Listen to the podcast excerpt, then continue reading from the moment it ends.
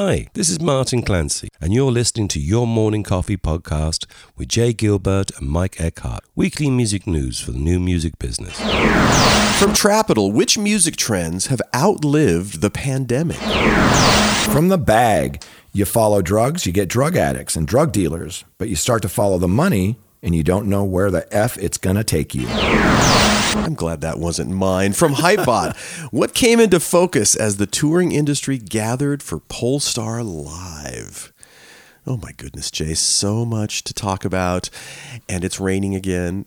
Yeah. it seems like when we record, it's raining. But we are going to get the podcast going right about now. Stand by for transmission. This is London calling. Wake up! Your morning coffee is on the air. On the air. On the air. On the air. On the air. On the air.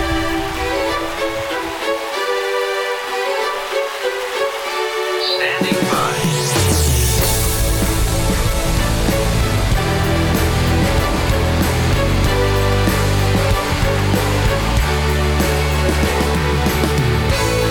Your morning coffee. The weekly music news for the new music business. It's the highly curated, agitated, advocated, moderated, and liberated digital music information that you need to know. We are your digital music authority. And now, from our studios in Hollywood, California, here's your hosts, Jay Gilbert and Mike Etchart.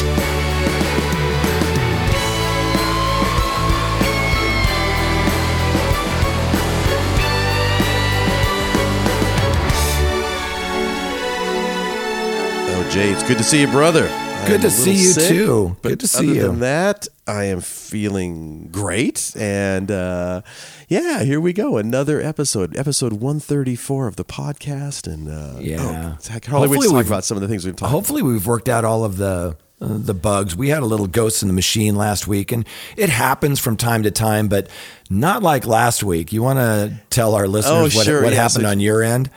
Well, we were talking actually about it was just pouring rain. That was the heavy day that we were. We recorded on a Friday last week because I had to go out of town on Right. Sunday morning or Saturday morning, I should say. And uh, yeah, so literally as I was saving the file, you and I had recorded it, and we record on our own on, on each side. So I record myself, Jay records himself, and then I marry them together when I'm editing.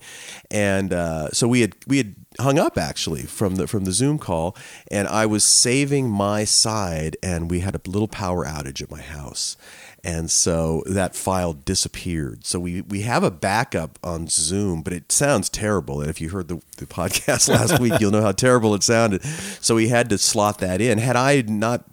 Uh, had I not had to leave town the next morning, I, we probably would have just re-recorded it. Yeah. But, uh, Ghost of the Machine, and some things. Sometimes those things happen. Well, And, thankfully, we uh, had a backup, and I did have a lot of people who were texting me, you know, Monday morning saying, um, "What, hell happened to Mike's that?" audio?" and it's like, you know what? We're just fortunate that we had a, a backup, a backup and Yeah, uh, a backup. and it uh, it happens sometime, but uh, It happens, and it was uh, a combination of events that uh, that made it. uh, Like I said, we would have just totally re-recorded it had had we had the time, or had I had the time, but we Yeah. did not. So, thank you for hanging in there with us, and we still had lots of people listening in. But uh, Yeah. sometimes you have little boo boos like that. yeah, the show must go on. The Um, show must go on. Before we jump in, I had a really fun week this last week. I want to tell you a couple of things. One is um, I finished that book, the Billy Joel biography by uh, Fred Schruers. Really good book and uh, super interesting. I learned a lot about uh, Billy and his career that I didn't know about. And it when you read those biographies or see documentaries, it usually causes you to go back and listen to some of those albums again.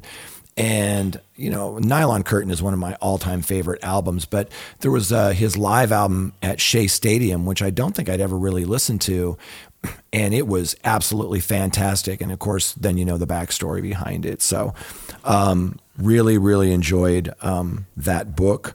Um, I Well, and the- you know, Billy Joel. I, well, uh, sorry, sorry No. for jumping in, but and Billy Joel is one of those artists who if you ask ask just kind of the, the, the average person on the street, you know, name the top selling artists of all time. They'll go. They'll t- they'll probably know the Eagles. They'll probably know Michael Jackson.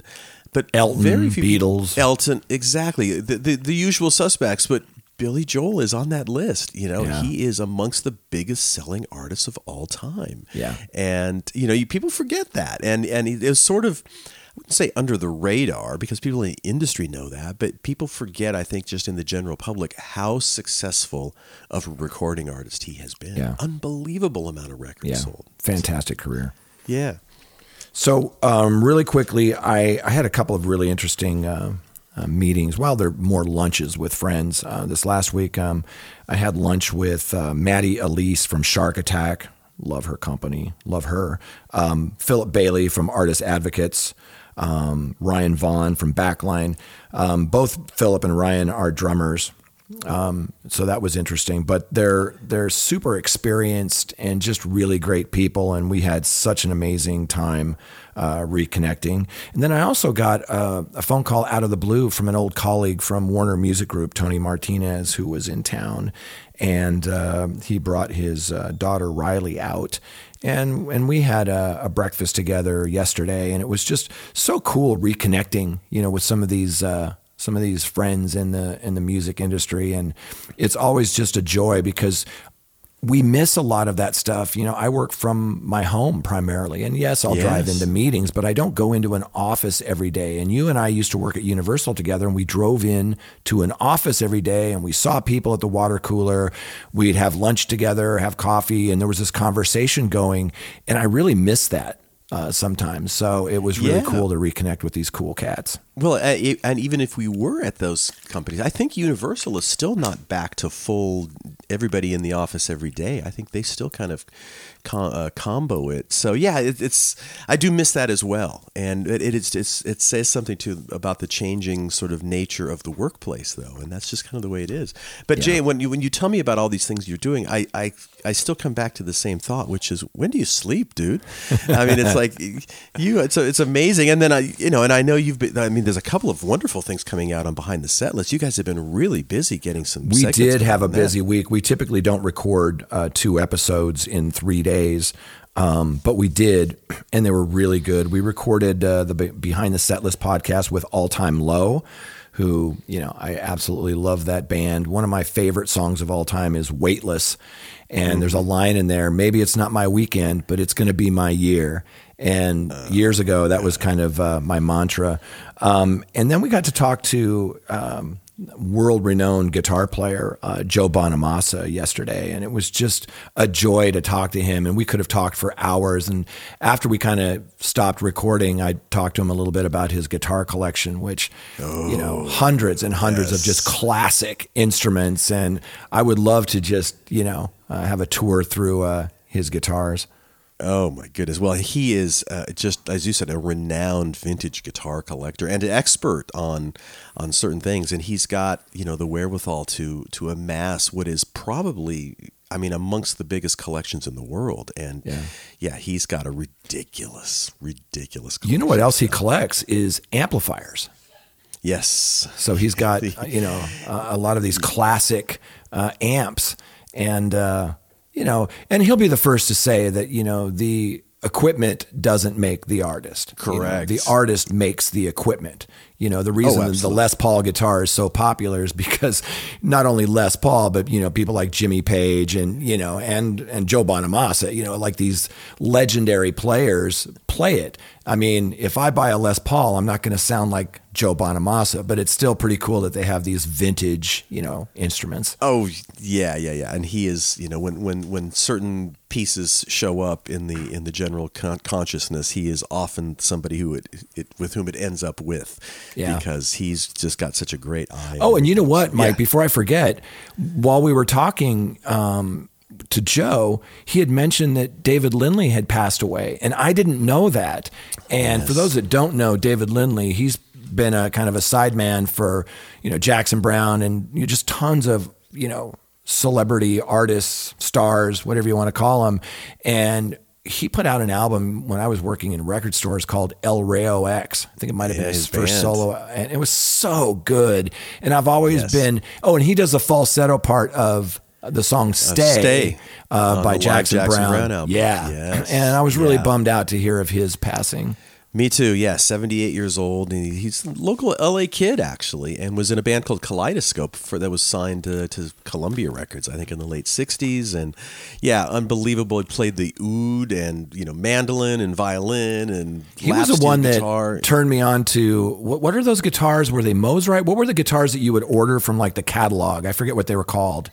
oh, like um, Silvertones. Silver tone. yeah, he would play like a Silvertone on stage. Oh stage. yeah. Yes, Crazy. he he had a he had very very interesting eclectic. Uh, just he's just a, a, a miraculous and amazing musician, a great singer too. And Yeah. uh, yeah, I bumped into him someplace not that long ago, and you know, like all these people, it's you know the the the, the passings, and then of course Wayne Shorter passed away Oh, this, yeah. last week. Yeah. A fun, wonderful jazz sax player from Weather Report, and I think he was no, he was in his early '80s actually, and uh, yeah, but you know, it's just, it seems like every week we read about passings of, Yeah. the, of the Giants, and Yeah, uh, it's heartbreaking. It is heartbreaking, but yeah, yeah. Sorry to hear that, and and thanks for bringing that up as well. Yeah. and you're also involved in the Grammy organization uh, in in terms of a, a, a new mentorship that you you were involved with with Grammy U. Yeah, this is new for me. I've been a voting member of the uh, Recording Academy for decades, and um, they asked me to be one of their mentors for Grammy U. You know, working with college kids, which I am a big fan of. I work with several colleges and will always do that. It's just such a joy uh, to work with them. And as I was telling you before we hit record, you know, I get as much out of it as they do um, because they're looking at the business in a in a different way uh, than we did growing up in it, and so it's just been a joy uh, to do. So I Well, just and, and that event, and we went to that event at the Grammy Museum a couple weeks ago, which ended up being that was a Grammy U event, which I didn't I didn't realize that when we got there was Yeah. with Merc and um, and yeah, it was fun to see all of those you know young faces in the audience, the next generation of people coming up, and and you and I were talking about what just a different world it is for them. You know, we we came up in an era where it was the major labels were the only way to really get your stuff released. And and it's just the the the, the floodgates have opened the rules have been thrown out the window and the business they're getting into now is just dramatically 180 degrees away from what we started That's right. and but at the end of the day, it it is different, but it all comes back to the song. If it's a great Yes. song, you know, it's like that Jonathan Daniel quote I use all the time. You know, if you give me a great song, my job is easy. You give me a good song, my job is impossible. possible Yeah, and that's uh, the new music business in a nutshell. Yeah but there's a great organization uh, through the Yeah. Grammy organization the, yeah, the- the honored to so- uh, be a part of it and help mentor. And I had my first session uh, this last week, and it's it's just been you know a highlight of my career to kind of pass along these things that my mentors kind of taught me, and now I can share some of those things with uh, the younger generation. It's pretty cool. And there I was looking on Hypebot, and there you were, Jay Gilbert, in a, a piece in Hypebot. How did that come to pass? Um, Bruce Houghton, um, our sponsor, friend, colleague, um, therapist, he um, decided he was going to uh, put together a piece on Spotify DJ mode. And for those that don't know, um, Spotify is slowly rolling this out. It's not out to everybody, although it should be soon. Um, and it's basically AI, artificial intelligence, that looks at you know what you've been listening to. Think of it as Spotify Wrapped. You know how it says, "Oh, you've you played a lot of this artist," or you know, here's some of the songs that you've played the most of, or this is the genre or mood that you like the best, and it will suggest things, and or maybe it's Discover Weekly, radio, Release Radar, whatever it is, and basically they've just taken uh, Xavier Jernigan. He goes by X. Uh, Xavier's worked for Spotify for a long time. Um, they used his voice. And so if you're listening, it's almost like having a DJ um, that's announcing songs, but there are songs that are based on your listening habits. And if you skip one, he might say something like, okay, let's shift gears and let's try this. and so Bruce asked me if I would contribute to an article he was writing, um, but then he just went ahead and just ran mine separately. Um, And he, I think he's doing that with everybody that he's asking. And it's really interesting. Some people like it, some people don't. Some people think it's Yeah. gimmicky. I'm one of those people that I like to have uh, sometimes uh, a voice. I like Apple Music Radio. I like Sirius XM. Uh, sometimes I like somebody else to drive, and I don't want to necessarily go pick through, you know, exactly what I want to listen to or the playlist I want to listen to or the album. Sometimes it's like just just handle this, and that's what's really cool about Spotify DJ. I thought it was pretty cool. Yeah, well, and it's you know there's going to be a lot of these things popping up now as people just try different things out, try testing different, um, just different things. And then when we talk about this sort of AI world, um, you're going to see a lot of stuff over the next few months. And Yeah, it's been it's crazy. Okay. It's not all going to be good, you know. No. And it's you you do have to kind of put dip your toe in the water and try a bunch of different things and see what resonates. Yeah, I'm glad you brought up AI because there were four articles blocked together in your morning coffee this last week on AI, artificial intelligence. Those stories were the first one was from Wired, uh, the Wired Guide to Artificial Intelligence. It was a really good kind of overview of what it is and how it's used. The other one was from Billboard. The headline was AI is creeping into the functional music market. What happens next? Great piece. Um, another one from Billboard. It takes a lot of people to create all this AI music. And then the last one was from Think Tank Techno Plagiarism and the Battle for Music in an age or in the new age of AI. And last week, and I think maybe even the week before, we talked a little bit about this really cool um, interview uh, that Tim Ingham had with Dr. Maya um, Ackerman. She's the co-founder of this AI lyric generating software called Lyric Studio. So think of it as maybe you have a bridge, maybe you have a chorus. You can feed that into the software, and it'll help you craft the rest of your song. It's not going to write the song for you, but in your style, your cadence, you know, it can help you.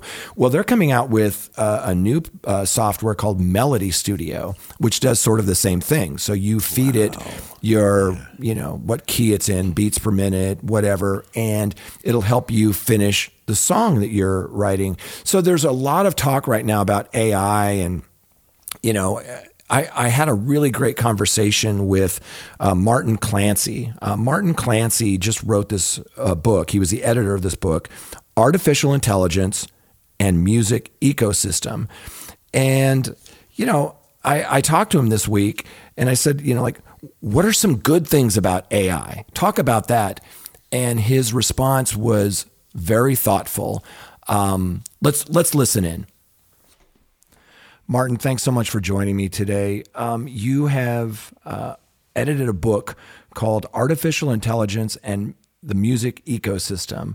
Um, tell us a little bit about that and maybe a couple of your key takeaways. Yeah, sure. Okay, so the book came about because I was doing a PhD on what we call transdisciplinary research. So that's everything in academia and enterprise brought together. And I found that I had to, apart from being a musician, I had, I had to become a paralegal and then I had to become an ethicist and something of a philosopher. And um, I was finding it hard to multitask at the best of times. And then I thought, well, why don't I go and ask some experts what they feel? Do they care? Do they share the same things? Um, so I simply sent out a series of cold call emails to some, which were to me very famous people from my research, saying, "Do you care?"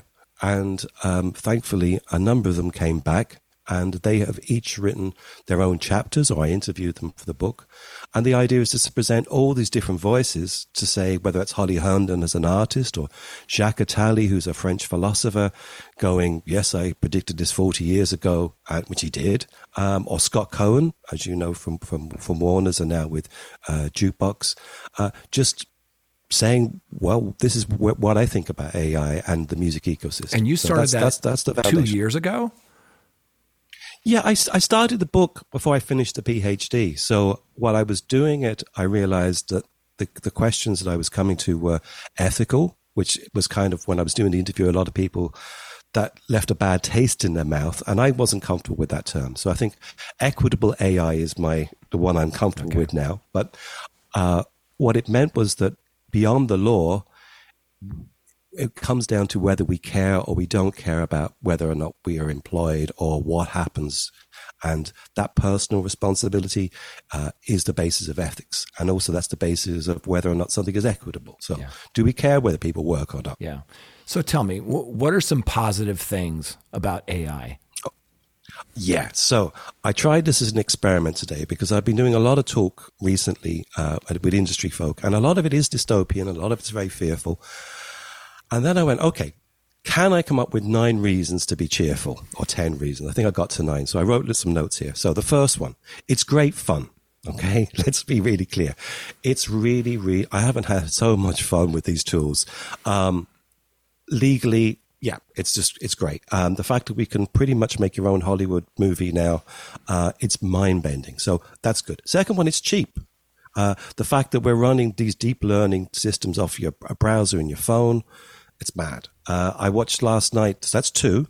Number three, uh, I was watching John Oliver's Tonight Show, and I realized that in the space of the last six months, everybody is now speaking at a very high level about this.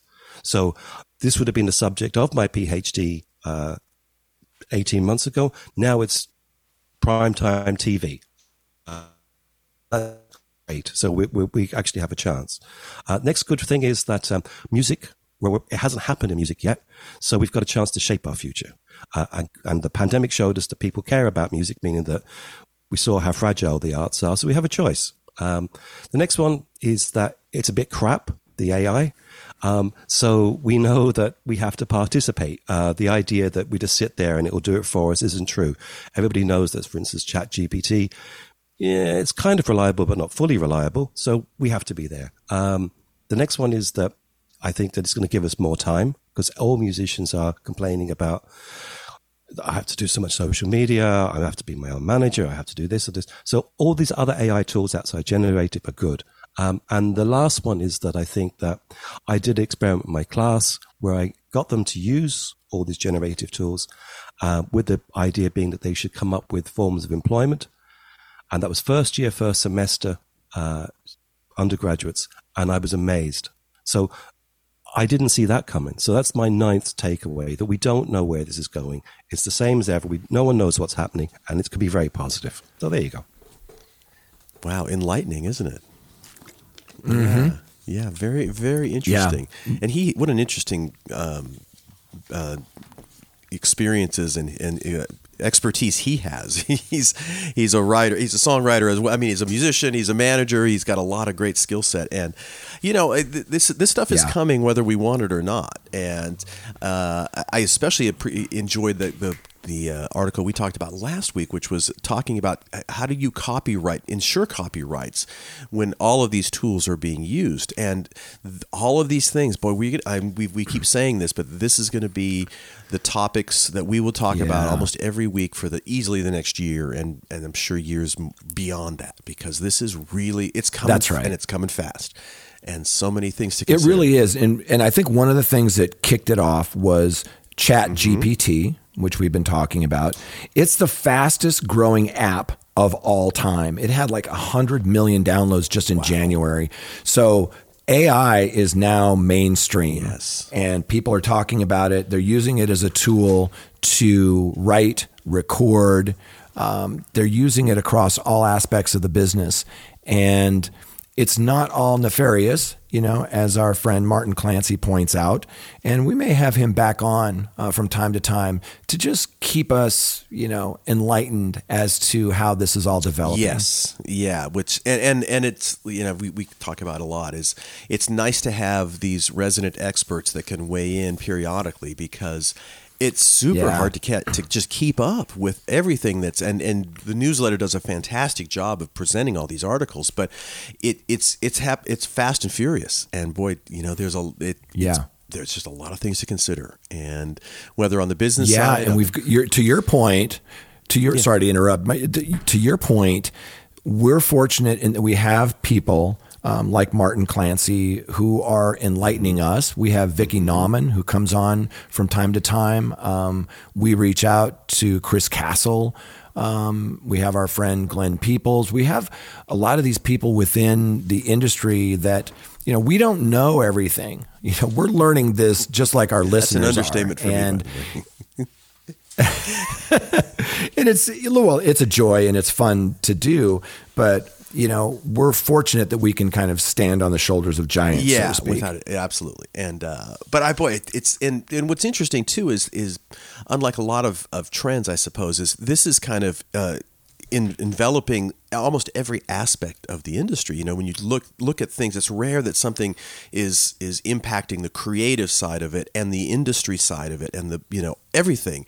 Um, AI is just here to stay, and it's it is like I said, it's Yeah. just pervasive in almost every aspect of the of the business of music, and uh, we will keep Yeah. talking about it without a doubt. Absolutely. Yeah, we sure do. And a couple of other things really quickly before we dive in. I know we have kind of this long intro this week, but there's so much to talk about. One is um, the Recording Academy and the HITS, H I T S, the HITS Act. And we've been having some conversations lately. So I reached out to the Recording Academy because I wanted some clarification on it because it's going back um, in front of Congress. And so I had a really interesting conversation with Todd Dupler. He's the VP of Advocacy and Public Policy at the Recording Academy. And he was kind enough to hop on the phone with me and kind of walk me through um, the Recording Academy's HITS Act. And I think it's super interesting. Let's listen in. Todd, thanks so much for joining me today. The Recording Academy is reintroducing the Help Independent Tracks Succeed or HITS Act in Congress. What do we need to know about the HITS Act? Thanks, Jay. Thanks so much for having me on. Uh, the HITS Act is something that we worked on coming out of the pandemic. We realized that independent artists, especially, needed an incentive to help get back in the studio and create new music. There had been a lot of pandemic relief for live venues and other parts of the ecosystem, but nothing specifically for recorded music. And so, what the HITS Act does is really simple. It allows any independent artist or even an independent label that pays for a new studio recording to be able to immediately deduct those costs from their taxes in the first year instead of having to amortize or spread those costs out over multiple years, which is the case now. Um, and this is a benefit that already exists for the film and television and theatrical production, um, but it's never applied to music before. And so that just makes a lot of sense for parity, um, but also to give our indie artists a chance to get into the studio when they bear those costs themselves and make new music. Um, but be able to get that tax benefit right off the bat. How can I, how can my listeners support the act and, and learn more about it? Absolutely. So come to our website, recordingacademy.com, and click on advocacy. Uh, there's a lot of resources there, first for you to learn about the bill, um, but also where you can take action. You can write members of Congress um, and you can get involved that way to let them know that you support this bill. Um, it was just reintroduced in the House um, at the beginning of this week um, by Congresswoman Linda Sanchez of California and Congressman Ron Estes of Kansas. Um, there's a Senate bill that'll be coming very soon with Senator Dianne Feinstein and Senator Marsha Blackburn as the lead sponsors. And so it's bipartisan, it's bicameral, it's a really simple bill. Um, last year, we got a lot of bipartisan support for it. And so we feel good that this is something that we can advance um, to become law later this year. Fantastic. I know you're super busy, Todd. What, what else are you guys working on? Sure. So, real quickly, I'll mention with the HITS Act also, we know now that this bill um, also applies to songwriters. Songwriters often go in uh, to create a studio recording as well to make demos that they can pitch to artists to record. Um, so, whenever they bear those costs, that's something that they can do um, as well. The HITS Act would apply to them. So, we're excited about that. Um, and then we're also continuing to work on free expression. You know, this issue of lyrics being used against artists um, as criminal evidence. we are working to stop and limit that practice nationwide. Um, we're working on royalties for artists and songwriters through um, the performance rights for um, radio broadcasts for artists, and also continuing to work to make sure the MLC is implemented correctly under the Music Modernization Act for songwriters. And so we always have a full plate. Um, we're also monitoring the live event ticketing issue, which has been really controversial. So there's just a lot going on all the time. Super informative, Todd. Thanks so much. And I hope you'll come back on and talk to us again. I would love to. Thanks so much, Jay. Yeah, I, I, you know any anything like this that is that is going to help independent artists super important and very happy to see things are, are potentially moving forward. Although, it, like anything involving uh, Congress and the Senate, it, it's tough to get stuff over the finish line. It really is. It is, but they're working hard to do that, and uh, I think it's such a great act and such a you know so helpful because look musicians you know they're trying to have a living too Mm-hmm. right it's a profession and they need a little bit of help you know like through the pandemic it it affected all of us and uh, I just love that this is available or will be available uh, to them. So that's pretty cool. And you and I, before we were hitting record, we were talking about Record Store Day. And I wanted to kind of touch on Record Store Day because I'm such a big fan uh, of it. You know, Michael Kurtz and his team over there, you know, they're constantly um, having these Record Store Day drops. And, you know, this year, uh, I think the main Record Store Day is April 22nd. Um, but there was a piece you and I were looking at in Billboard where they talked about, you know, um, you know, the first vinyl recordings of Taylor Swift's, you know, Long Pond sessions and Metallica's new 72 seasons, you know, um, they're going to be part of this record store day. Um, th- these are special vinyl releases, but there are all sorts of amazing artists that are releasing things for uh, record store day this year. It's going to Yeah, be really uh, the 1975 Paul McCartney, Fleetwood Mac, Elton John, Billy Joel, Van Halen, John Lennon, Post Malone, Dolly Parton. Do we need to say even more? I mean, again, uh, you know, and hats off to those guys because uh, it's just such a great event, and it's really just been so gratifying to see the growth of Record Store Day over the years, and you know that Yeah, it started in 2008. um, it seems like it was only yesterday that it started.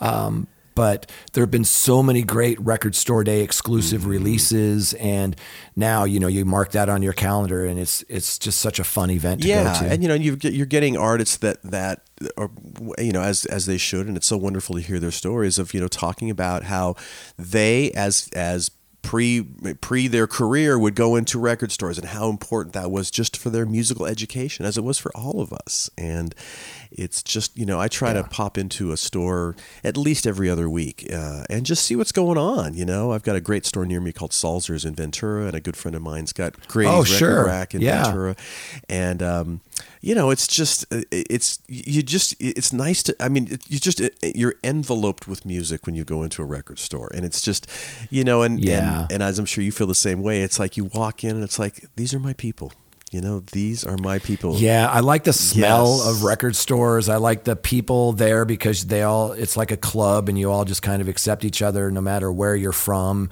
Um, and when I travel, um, I always make sure that I check out the local um, independent record stores at any city uh, that I go to. Um, uh, last year I was in uh, Portland, Oregon. Um, one of my artists was doing a date in Vancouver, um, which is just over the river. And Jeff and I, my business partner Jeff and I, drove over to Music Millennium and just spent hours in there and came out with you know. armfuls of, of uh, vinyl and other things, and it's just such a joy. And I'm fortunate living here in Los Angeles. There's so many great um, record stores, and of course the big the beast, you know, Amoeba is is just you know, and I support all the smaller indies as well, but I have a soft spot in my heart for uh, for Amoeba. Oh yeah, with absolutely, without a doubt. It's just, um, I mean, it's just so. I, and time, time disappears when you go into a record store. At least for me, it does. You know, you just Yeah, you suddenly I look up, and it's like I've already been here for an hour and a half, and I, you know, and I just, Yeah. and I could be here for another hour and a half, and it's it's really hard for me to get the hell out of the door because I just want to. There's just so many things to look at and absorb and good on them for for continuing the wonderful uh, event that is Record Store Day, and it's it's and it's and it's exactly. there's so many things around it. It's just ah, what a wonderful wonderful event. So or wonderful. Uh, thing on my calendar. So Jay, you know we do this show every week, and but we could not do it without the wonderful help of our sponsors. I do want to mention that our, your morning coffee podcast is brought to you by our friends at Bandzoogle.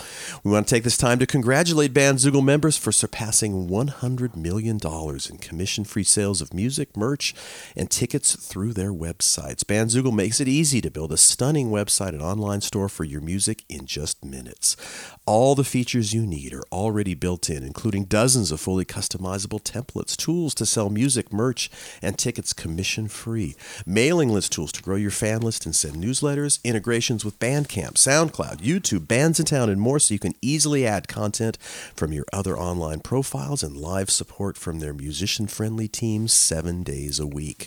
Plans start at just $8.29 a month, which includes hosting and your own free custom domain name.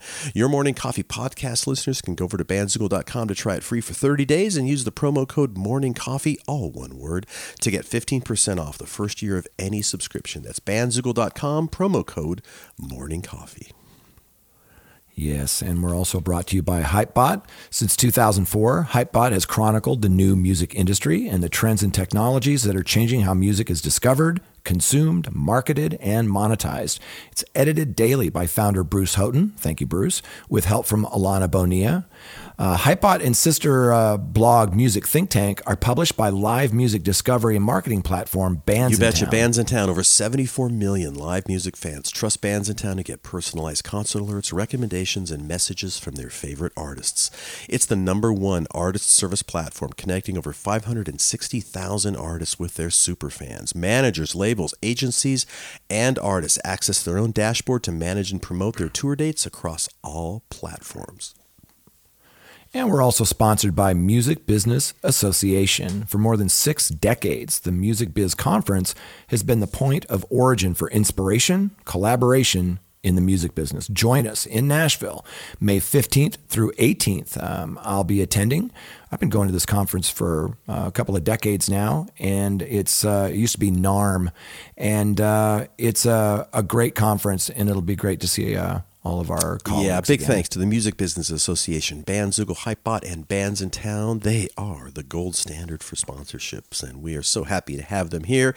Yes, and in case you don't know the guy that I get to yap with every week, he is Master Jay Gilbert. He is a music industry consultant. He is the curator of the fabulous weekly Your Morning Coffee newsletter, and he's a former executive with Universal Music, Sony Music, Warner Music, and Fox Home Entertainment, and just a groovy guy. Thank you. And this gentleman sitting across from me is Mike Etchart, one of my favorite human beings on this planet, longtime host of Sound and Vision Radio, formerly of SST Records, Warner Music, Capitol EMI, and Universal Music Group. Yes, and that's where we first met and bonded over jellyfish and your epic collection of bootleg Beatle bootlegs. Which uh, I'm Oh, like, yeah. I got, I got to meet this Yeah. guy. I got to hang stuff. with this guy. So let's jump in, Jay. What do you say to our stories? The first one is from Trapital. Dan Runcie. Yeah. A very cool guy, and he does uh, great pieces. And this one is which music trends have outlived the pandemic.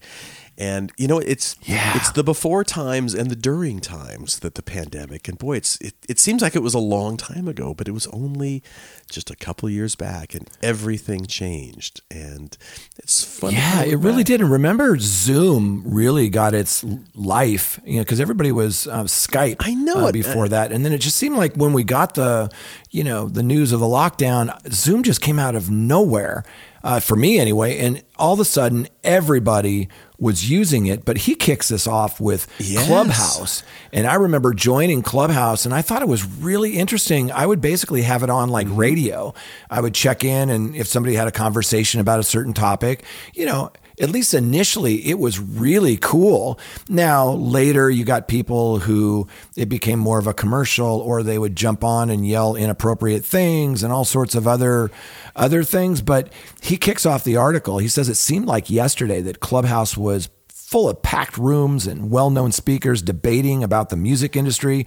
Some shared insights um, and were very insightful. Others openly admitted to payola with no shame! Exclamation point. That was the beauty of the moment, but it was one that came and went along with several other short lived trends. Yeah. And it says that he says the entire tech industry has come back down to earth after several years of low interest rates and quarantine lockdown inspired trends. Uh, and of course this is this was going on, but but it's all a good thing, you know. We kind of talk about this is you know you have to try new things. Not everything is going to be successful, not everything's going to keep, but there was just a lot of stuff going Yeah. on and uh And some of the things Yeah. stuck, right? And we'll talk about that. And but a lot of them didn't. We knew that live streaming concerts wasn't necessarily the future of the music industry, but we knew we had a new uh, arrow in our quiver. We we had a new thing that we could use, right? But he also talks about things I'd kind of almost forgotten about, like the. Uh, NFT, you know, characters like Bored Ape Yacht Club, you know, Universal, he calls it Trapital's winner, um, was when Universal Music Group announced a new music group with, you know, the Bored Ape Yacht Club. You know, it's the type of headline that made perfect sense in November of 2021 when the price of, you know, uh, Ethereum and Bitcoin, they were peaking. But for decades, people have criticized the music industry for not innovating enough. This was an attempt to lead the charge, but now that some bored apes have declined over 95% in value, uh, the heyday is gone. right. He, he mentioned some other contenders. Uh, let's not forget Travis Scott's Fortnite event, Astronomical, which had over 12 million concurrent viewers and nearly 28 million unique visitors. The results were fantastic, but that event was the perfect combination of several timely factors, including, you know, he was a superstar at the height of his popularity, a gaming audience profile that was aligned with the superstar artist fan base and of course the beginning of quarantine lockdowns in the early days of the COVID-19 pandemic. So a lot of stuff kind of coincided for that particular event. Um, but Yeah, and there were millions of dollars in merch sales as well. That was a huge event. And I think what he's saying here is we thought that was going to be the new thing. And look, it still happens and it still is a thing, just not at that level. Right, and uh, but he's mentioned too that you know the verdict is st- where the verdict is still out. There's a, some concepts and initiatives that had similar momentum in this era. Uh, that momentum may not be what it once was, but the core principles are still there behind each of the following examples. He talks about the DEI initiatives that led to real change after George Floyd's murder. The music industry responded with hashtag the show must be paused. Hundreds of millions of dollars were committed to social justice, and there was a promise to elevate more black executives. Um, but, Yeah. you know, again, a lot of that stuff, maybe we saw some improvements, but there's also been some kind of backsliding on that. And he talks about that a little bit. Yeah. Um, so yeah, hopefully maybe that will actually kind of pick up over time. Um, NFTs, and you know, it's we God, we've talked about NFTs so much, Jay, on the show. And as he said, it's tough to bucket NFTs in a single category since there's so many cases. He says he's still bullish on NFTs as collectibles or tools that grant VIP access. Those solutions may not need to live on the blockchain necessarily, but there's a market for them. The heightened demand for vinyl says more about fans' overall desire for collectibles, memorabilia, and merch, whether it's physical or digital. But he mentions Yeah. he's skeptical about NFTs as, inve- as investments that generate returns for consumers. Um, you know, boy, it's that was, Yeah. and I don't know. I mean, we sit here today, Jay. If, if you were to at, at a cocktail party and somebody says, "What do you think about NFTs?" How do you, what do you say? Well, I'm involved with a couple of companies that are working with NFTs, but in a little bit different way. One is marrying physical to digital, in that you um, they've developed this really cool chip that goes on things like lithographs and vinyl and I don't know uh, collectibles in general. It could be a bottle of spirits. It could be you know, uh, a signed baseball in you know in a plexiglass case, whatever it is. These these chips are attached to these items, and then they're registered on the blockchain. And so you you've kind of got the benefits of both physical and digital. Um, I had breakfast a couple of weeks ago with uh, a gentleman who I consider to be one of the smartest uh, in this area, and he's basically moved away from it and is just saying that look, the the underlying technology is still interesting for certain businesses, um, but we're not quite there yet on the music side. And I follow, you know, like what Cherie Hu is doing um, with Water and Music and her team, and they've always been kind of on the cutting edge of Web three and and and NFTs is a part of that. And I think that we're still in the early days, even though there was that gold rush on the EDM side with, you know, 3LAU and deadmau5 and, you know, all of that, where people were making uh, a, like ridiculous amounts of money on selling these digital collectibles. I do think that gold rush is over. but it's it's sort of like think of vinyl. There was a time a few years ago, not that many years ago, where people considered vinyl to be dead. And then there was this revival because you found out people actually liked having a tactile thing. And then, of course, we read that, you know, half the people that buy vinyl don't own a turntable and it's a nice collectible for them. And it's whatever the thing is. I do think that NFTs have gotten uh, a bad name. Um, but I do think there's some interesting underlying technology there. And I think they will kind of have a rebirth, just maybe in a different form. Yeah. Well, uh, other trends that are here to stay, of course, the music rights and sales acquisitions. Hard to believe it, and I and I've kind of as we link back, you know, that really started just pre-pandemic in terms of being really in the consciousness of a lot of people, and and and it it got big over the pandemic. Um, but as he mentions here, as Hipgnosis has struggled to raise additional funding due to lower than expected returns from catalog revenue, people question whether these deals would reach the same valuations as before. Um, but I don't see this slowing down, and it. Uh, well, I think it's only slowing down a little bit because they're running out of the big Yes. ticket items that they were looking for. And you and I, in this Yes. next amazing piece, we're going to dig into that um, a little bit deeper. But just really quickly to kind of sum up, you know, he's talking about trends that are here to stay, you know, TikTok and short form video. Now, TikTok is under fire, and, you know, we'll see. Hopefully, it will, you know, survive um, because it's such a beast. And when it comes to artist development, you know, we talked about ticket pricing, you know, high prices for live entertainment in general. You know, he thinks that that's here to stay. and really, he finishes the, the piece off by saying, lately, the big wave is AI, right? Artificial intelligence, we've been talking about. He says, in six months, there may be something else. It's an exciting position to be in. Let's hope the industry can be the one that disrupts and not the place that gets Disrupted. Yeah, so, good way of looking great piece by uh, our friend Dan Runcie over at uh, Yes. Trapital. Well, the next piece we're gonna. It, this is from a, a thing, something called the bag, and it, it's it's Yeah. the longest title that we've ever. Uh, that we've ever probably had on one of these uh, articles. It says, You follow drugs, you get drug addicts and drug dealers, but you start to follow the money and you don't know where the F it's going to take you, is the name of the article, actually. But it's. it's yeah, and that's a, that's a quote from Yes. The Wire, but the sub headline is really what the headline should be, and that is a look at the music IP ecosystem, private equity, funds, majors, publishers, entertainment companies. So when you were talking a moment ago about these, you know, these uh, catalogs, whether it's publishing, masters, name and likeness, or everything included when you're talking about those, there's this whole ecosystem surrounding that.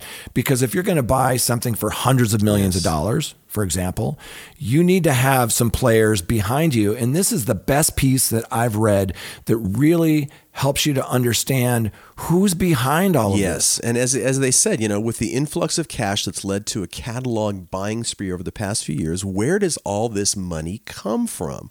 Who is behind these funds that are in the press for acquiring catalogs? All of the time, he said. Well, let's take a look, and it's laid out like uh, like if you're Oh, watching a detective good. show, and they had you know how the detectives use the bulletin boards to kind of create their kind of uh, th- their overview of a, something Yeah. they're working on, and this kind of And you and I talk about this a lot, right, Mike? When somebody puts out a piece like this, you know, uh, Twitch's Rockonomics, you know, Yes. by Will Page was another one. They're so graphically pleasing and it's so um, visual that you can go through each one of these sections and really get a sense. It's not super text heavy, although there is text here, but these uh, these visuals are these graphics are so Well, and good. you know, when we talked to Merck Mercuriadis, I remember asking him, uh, you know, how did you kind of, you know, it, it's it's one thing to know the music business, but how do you how did you educate yourself on learning about the the investment business, which is completely different? And so, th- yeah, so this world. lays out, you know, at the very top, all of these kind of gigantic investment firms, and then how the money goes down to some of the companies that we have heard about. So at the when you're looking at the top row, you've got Mark Rowan who works for Apollo, Larry Fink at BlackRock, uh, Stephen Schwarzman over at Blackstone, Harvey Schwartz at the Carlyle Group, Bruce Flatt at Brookfield, and Paul Singer at Elliott. These are the top row of the people that have these gigantic pots of money, and then how it goes down to these other groups that we're more familiar with, um, and then down to the artists that that in fact are selling their catalogs, and it's just unbelievable. Yeah. It's a really great article and so well laid out, and it really Yeah. gives you an idea of kind of how this stuff works. And again, this is a world that, Yeah. I, I speaking for myself, I just don't, I don't know. I mean, it's just you know, companies like BlackRock and Apollo Global and HarbourView. I don't know who these people are, but this article really lays it out and talks about the gigantic numbers Yeah. you're talking about. Yeah, I didn't know um, a lot of these. I, I did know about Blackstone just because Hipgnosis has been so much in the news, and they talk about Blackstone uh, quite a bit. Um, but some of them, you know, I think they like to stay behind the scenes, uh, actually. And I was speaking to a friend of mine who's an analyst at one of these companies, and he said it was like Fight Club. You know, the first rule of Fight Club is you don't talk about Fight Club, and they didn't actually, they didn't like having their uh, name in the press, um, and they didn't want to compete with these other companies that are trying to buy up these. Uh, intellectual property rights. You know, BlackRock is the world's largest asset manager with over, are you ready for this? $8.6 trillion. Stunning. That is just, that's just insane. You know, um, you, t- you mentioned Apollo Global, you know, um, backed by HarbourView. You know, um, the, they're one of the large players. Uh, Brookfield Corp generated 5.2 billion. So, I mean, we could go on and on and on, but there's some serious, serious money uh, behind all th- all of this. And as uh, I don't know if we mentioned, um, Nate McCartney is the one who wrote this, and as he states, you know, this is just a small glance at the big picture, and it's not new information. Wall Street is making sure you know they get their piece, which you know brings us beautifully to the next graphic. Yeah, and you know, I, I also want to mention is what's kind of confusing too is when you talk about these gigantic funds. One's called BlackRock, one is called Blackstone. so there's there's two different ones like that. Um, yeah, Right. and it you know, and they, he breaks it down kind of the buyers in the music ecosystem. So you've got the entertainment companies, you've got if you look at the pie, and there's four different. Well, let's let's talk about as you go through this. Let's talk about what examples might be because when you say entertainment company, um, that could be confused with labels and publishers. And you know, there's been a lot in the press lately with you know K-pop and this company Hybe, H Y B E, and they're listed as one of these entertainment companies that are buying up intellectual exactly. Property like rights. primary wave high pop house.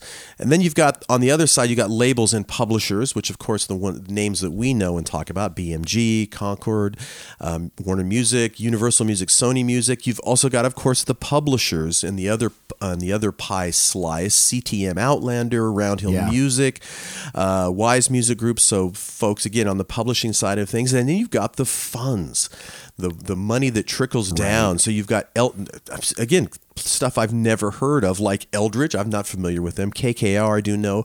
Harbor, HarbourView, um, iconic artist group, Influence. So a lot of these companies that are all kind of in this ecosystem, and it, as as we were saying in this graphic, it really lays it out and makes it much more easy to understand kind of who the players are, how it's working, Yeah. and then they drop down to kind of the funds that are requiring music IP, and then they kind of follow the lines. Again, it's just laid out so well. And I mean, it's just the gigantic amount of money you're talking about, Jay. When in these these these acquisitions, it's just staggering. Yeah, and I think a lot of people know and hear about these funds again because Hipgnosis, KKR, BMG, a lot of these funds are in the press a lot. But I don't know if a lot of people know that there are publishers that are out mm-hmm. there like you you cited or that even some of the labels are acquiring these things and you know entertainment companies like Primary Wave and Hybe, you know, there's a lot of players in the space. So they break it up and it was really informative, you know, to, to see who all of these players are. You know, Hipgnosis probably gets the the most mm-hmm. press out of these things. But then they get down to, you know, what do some of these things have in common? Who are some of the people, you know, behind the scenes? You know, they talk about Shamrock Capital, and that fund was started by, you know, Disney's family office, you know, and that caught the attention, uh, you know, when Scooter Braun's Ithaca Holdings sold Taylor Swift's master recordings, you know, for somewhere around, I guess, $300 million in 2020. So their funds hold a diverse portfolio outside of music and that also includes Ingrooves, uh, by the way. However, they recently partnered with Universal Music Group to acquire assets in the you know Dr. Dre sale. So we're kind of peeking around the curtain to see you know where's where this money is coming from and who these companies are, who they're run by, and what they're buying. Nate McCartney from The Bag. I wasn't familiar with The Bag, but I'm subscribing now. Um, Nate put together just a fantastic piece, and he he talked a little bit about a, a, company that I had heard of, but I didn't really know much about, and that's uh, 23 Capital. You know, you might have remembered them. Uh, I think it was with the Taylor Swift thing. You know. Um, Taylor Swift actually made a speech in 2019 um, Billboard Women in Music event where she voiced her distaste of uh, Ithaca Holdings, you know, Scooter's company that you know, um, you know, for buying her catalog, and and also calling out George Soros, and then that 23 Capital that I was just talking about, yep. and the Carlyle Group accusing them of helping Scooter Braun fund the acquisition. And so he uh, Nate puts together this really cool graphic. It, looks like in addition to financing soccer players, you know, uh, 23 Capital's interests also extend into music. And he has a graphic here that says to get to the money, follow the paper trail, which is really, you know, the theme of this whole article is that if you want to look at who's acquiring what, yeah, follow the money. Yep. And of course, we've got the majors uh, acquiring music IP as well, including, of course, UMG, uh, Sony, and WMG. And they've been very active in buying catalogs as of late. And, um, yeah, know, let's talk about a couple of those. Sure. Um, you mentioned UMG. You know, uh, they acquired, you know, Sting, uh, for example, Neil Diamond, you know, Bob Dylan, uh, Frank Zappa.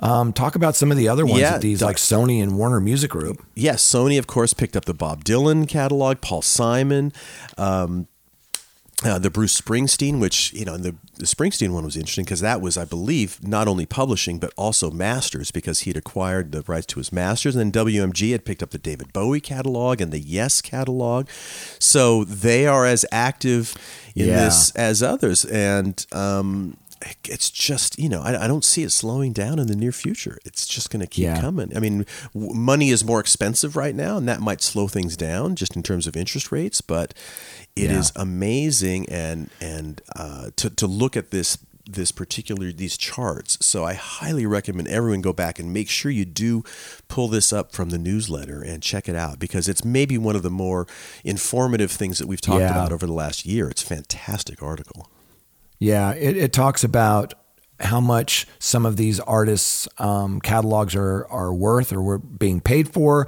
Some of these companies, how much they're worth. It's just a very comprehensive look at this space.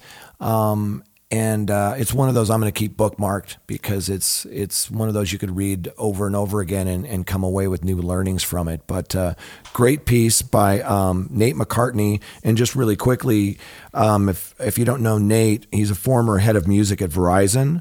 Uh, he was an executive at Roc Nation and the co-founder of Superphone. If you remember that company, Superphone, that mm-hmm. did uh, you know kind of the SMS, MS, uh, MMS. It's easy for you to say. You know, like uh, marketing music through text messaging. Um, so kudos to uh, Nate McCartney and the Bag. Yeah, check it out. It's it's very interesting and worth the time to check it out. And uh, so, Jay, our last story is from Hypebot. What came into focus as the touring industry gathered for the Pollstar Live event? That was wow. I wish week. I could have attended that. Me too. Me too. Yeah. Um, and let me actually pull this up. Uh, yeah, this is great from Hypebot, and uh, it was it was um, you know, and and Pollstar, of course, if you don't know, it's the it is the Bible for the live music side of the business. And yeah. boy, it is if you've bought tickets lately, you realize how how hot live music is right now. I mean, everybody we have all been actively buying tickets and spending a lot of money cuz live music is back And Yeah. this is an event they had, and 2,000 executives showed up for that event. It broke its previous attendance record, and um, you know, it's it's talking about certain issues that are going on, and we've talked a lot on the show about the entire Ticketmaster thing and lots of things. Yeah. And boy, you and I have both been educated on that particular side of the business, and and learned a lot over the last few weeks, and that Yeah. was certainly things that were were talked about as well. And uh, And there's a lot of issues here in touring that I wasn't really Yeah. thinking about that they cover in here, you know, about how challenging it is to hire teams uh, for a lot of these events and things like that. And it sounds like they had some really great kind of breakout um, meetings and things. But before we jump into that, I just wanted to give a plug for Pollstar. You know, Pollstar, yes, it's the source, you know, for touring. If you want to find out box scores and you want to find out who's on the road and you know news about touring. It's just you know the industry bible for that. But they also have these directories that um, i've purchased for a long long time. And if you go to their website they have you know like a record company uh, directory. Um, they have an artist management directory a booking agency directory uh, concert venue directory. So these are great directories to have because you can, you know, if you want to get in touch with somebody, let's say on the artist management side, you can cross reference it in the guide and see who manages who and where they're based and what their strengths are, all of that. So, uh, a little shout out to Pollstar for those really cool directories. Yeah, but as we move forward, you know, a lot of things that, you know, and we've talked a little bit about this, the challenges that the live music industry has, which is not demand, but just things like sustainability and supply chain issues and all kinds of things. And Yeah. you know, a lot of things like, you know, on the production side of things and, and you know, hiring freelance people versus hiring um, uh, people in, in, in some of the labor unions. Just a lot of stuff going on behind the scenes that really, uh, you know, are challenges. But demand is not one of them. I mean, people want to see No. this, but boy, if you've gone to the gas station lately, you know how expensive fuel is, and that just things like that uh, factor into the, the the the amount of money you can make on touring and the challenging for lower level artists that to, to either Yeah. do it or don't do it. It's kind of tough times out there. It really is. And I've talked to artists and managers who are postponing tours because it's so expensive to go out. Um, there are those that are just trying to do it smarter. Like you mentioned, fuel is more expensive. Buses are like triple what they used to be. Hotels are more expensive. Well, everything's more expensive. And it's really challenging to be profitable on the road. And they address that at this uh, Pollstar event. They talk about things like you just mentioned, you know, um, that you wouldn't normally think of. Um, but they also talk about this is this event's called Pollstar Live with an exclamation point. They're talking about production, you know, and they, there could be a production live event. And they say that in the same way that Pollstar Live draws such a big turnout from the touring side of the business, Production Live has been developing its own drawing power as well. The opening slate of programming has grown into an event, uh, the likes that could have easily been held as a standalone event. So, right now, Production Live is part of Pollstar Live, it looks like, and they're thinking that it may be in the future its, its own event. But uh, I think I'm going to go to this next year because it just seems like such an amazing event to learn about the touring side of the business. Yes, absolutely. And boy, it's uh, like you. I'm excited for this summer because there's just, I, you know, and I always go to Pollstar anyway to just see who's coming, and you can. It's a great way to just find out if, if your favorite bands are, are on the road or where they're going to be at a given time, and so it's a great resource for that at the very least. But uh, I'm excited for this summer, but it's it's it's some challenges out there for people mounting tours and um, Yeah. you know, just a lot of stuff going on. Uh, but a great article and worth checking out. And By the way, we didn't mention that this was written by David Benjamin Di Cristofaro. Um, he is a recent grad available for hire who achieved national success as an award winning student, student of the music business, tech, marketing, economics um, at Berklee. Um, so check out this article. It's, it's very thoughtful and it goes deep into all of these different issues with touring that they're trying to solve and then some of the things uh, that are going well. Yes, and on that note, Jay, we got to wrap up the show. Can you believe episode 134 is in the books already? Uh, we do want to thank our wonderful sponsors, the Music Business Association, Bandzoogle, Hypebot, and Bands in Town. Could not do it without you all folks, so thanks for that. And of course, my good friend Jay Gilbert. So, brother, good seeing you look forward to doing this again next week. And on behalf of Jay and myself, we do want to thank you all for listening into the show because we, we that means Jay and myself, greatly appreciate it. So we'll see you next time on the Your Morning Coffee Podcast.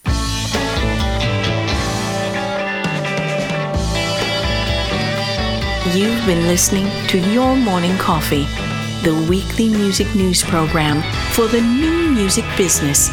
Join Jay Gilbert and Mike Etchart next time for the digital music news you need to know.